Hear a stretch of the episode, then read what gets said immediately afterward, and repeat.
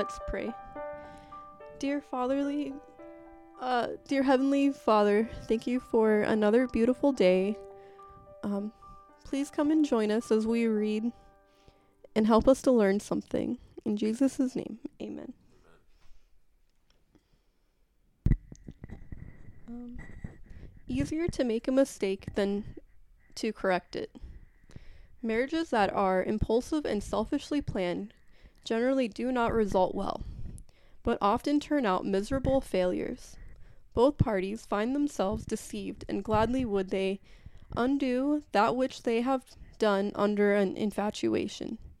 It is easier, far easier, to make a mistake in this matter than to than to correct the error after it is made. Better to break unwise engagement. Even if an engagement has been entered into without a full understanding of the character of the one with whom you intend to unite, do not think that the engagement makes it a positive necessity for you to take upon yourself the marriage vow and you link yourself for a life to one whom you cannot love and respect. Be very careful how you enter in conditional engagements, but better, far better, break the engagement before marriage than to separate afterward, as many do. You may say, But I have given my promise, and shall I now retract it? I answer, If you have made a promise contrary to the Scriptures, by all means retract it without delay, and in humility before God, repent of the infatuation that led you to make so rash a pledge. Far better take back such a promise in the fear of God than keep it and thereby dishonoring your Maker. Let every step toward a marriage alliance be characterized by modesty, simplicity, sincerity, and an earnest purpose to please and honor God. Marriage affects the afterlife, both in the world, in this world, and in the world to come. A sincere Christian will make no plans that God cannot approve. Mm. So this is the um, end of this chapter here. This choosing the whatever I think choosing the spouse or whatever this the name of this chapter is. Um, choosing the life partner, but um, we are wanting to. I think we're going to continue reading from here, but we're going to at some point. Um, we're going to get together with uh, my folks, and my dad has an amazing um, analogy where he's using the Ten Commandments as um, principles to finding a spouse and partner mm-hmm. and stuff like that. And so we're going to get with him and record that sometime. Um, sometime, yeah, here in the near future. Yeah. But you know, it's it's interesting that Ellen White puts this last this last part at the end of this particular section because she's saying, look, okay, you've you've made you, you she's saying, okay, here's what you need to do. This is what you need to look for. Um, this is the type of person that that a man needs to look for. This is the type of person a woman needs to look for. And then she says, look, I understand that you may have already made that promise of engagement.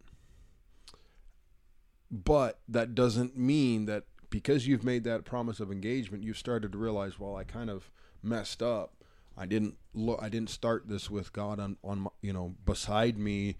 Um, and she says there's nothing wrong with breaking off that engagement. Yeah. So many people have ha, say basically think, well, because I've already made the promise of engagement, I'm I've got to stick with it. Yeah. Um, and so they just continue blindly walking towards the altar, and it does far more damage to you as a person as well as to the people around you, especially if kids get involved. Yeah. Um, to do to, to, to have a to have a divorce than to simply break off an engagement. Absolutely. Um, and so that's why this whole thing, the whole marriage partner looking, has to be done with God by your side because for one, if you don't have that connection with God from the beginning, he's not going to guide you. He's not going to point out the person that he wants you to be with. Um and then w- once he has, if you don't have that connection, then you get together with somebody, you don't have that guidance that he gives you, and he you don't have that special connection that God gives every couple when each per- part when each party in that that partnership spends time with God and has a personal relationship with God. God is the glue that can keep them together. Mm-hmm. Um, you were saying something earlier about some of your uh, coworkers. Oh yeah. Um, a lot of a lot of people I work with know I'm engaged, and a lot of people have asked, so like when's the wedding? All those typical questions, but one question I keep hearing is, "Oh, are you guys uh, cohabitating yet?" living together basically. Yeah, that was the last thing someone said. Are you cohabitating? and I said, "No, we're we're uh, we're trying to be good Christians." And we've succeeded. Yeah.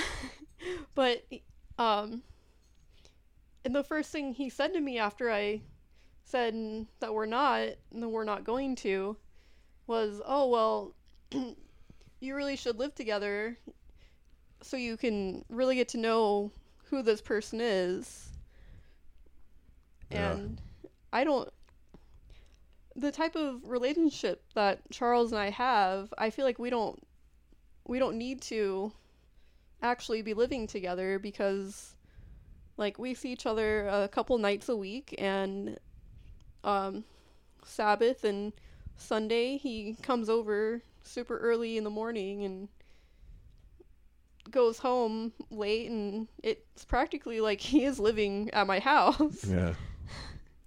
But I think I think the thing though is is that's different between our relationship and and and your standard relationship if I can use that term is that your regular re- relationships they go to the to the sexual part really quickly within Yeah. 2 to 3 weeks um there's a, a young girl at my at my work and and she's known this guy for about 2 weeks. And her and her her and him went off to Vegas the other week you know and um and so the thing is is that when you've had that when you've gone into the sexual part of it there's that connection of the sexual intimacy. And so all it- the other types of intimacy and getting to know each other. right. Go out the window. Yeah, and it's we've gotten to we've gotten to the fun part. What's the point in getting to actually know each other? Right. And so then if you are going to end up actually getting engaged and you are going then yeah, you're going to want to spend some time together living together so that you start learning some of the little character traits. Now obviously because we don't live together, you don't fully understand all of the little itty bitty things that you know, how I use my toothpaste or how I leave the bathroom all the time or these different things like that, but the those are those are small things Yeah. and because of the fact we work to get we've worked together so many times on on your car on my truck um yard projects, the stuff at the church and- yeah. uh, even now even the devotional Mhm. um we've spent so much intimate time together Yeah, talking and working together and seeing how we fit together in right all sorts of types of partnerships. and that's the thing is is that that's the way God intended it. God's not going to say, "Well, I don't want you guys to live together." Um so but I want you to just, you know, get married blindly basically. yeah. Um God has a way that he wants us to to do things and it's always going to work out for the best Mhm. because that's if we if we follow what he wants and we have that personal relationship with him that's what is so important about I wish that I wish that every young person that I ever talk to that I see getting into relationships I wish I could just tell them hey look you need to get a relationship with God first Yeah. you've got to have that personal relationship with God because that's what's going to save your marriage no matter what Yeah. well one of the things it can I really wish I had read this book before like years ago cuz I probably would would have uh, not made so many stupid mistakes in my past. well I mean I think that's the the thing with a lot of people I think would say the same thing Yeah. but because those those mistakes have been made, God, uh, God, we are the people we are. Uh, Yeah, I've been shaped differently, but Yeah. So let's um, let's pray. Father, we thank you for the opportunity to study your word and to learn the principles that you have laid out for a happy Adventist home. And as we continue to read, I ask that you guide and direct us. Give us wisdom. Help us as we continue to grow our relationship with you as well as with each other. And as we move closer to that time when we officially start a family together, we ask that you can you help us to be a beacon of light to those around us. We thank you for everything you do for us, for keeping us safe, for guiding us. Um, give us the strength, wisdom, and energy that we need for today. In Jesus' name, Amen. amen.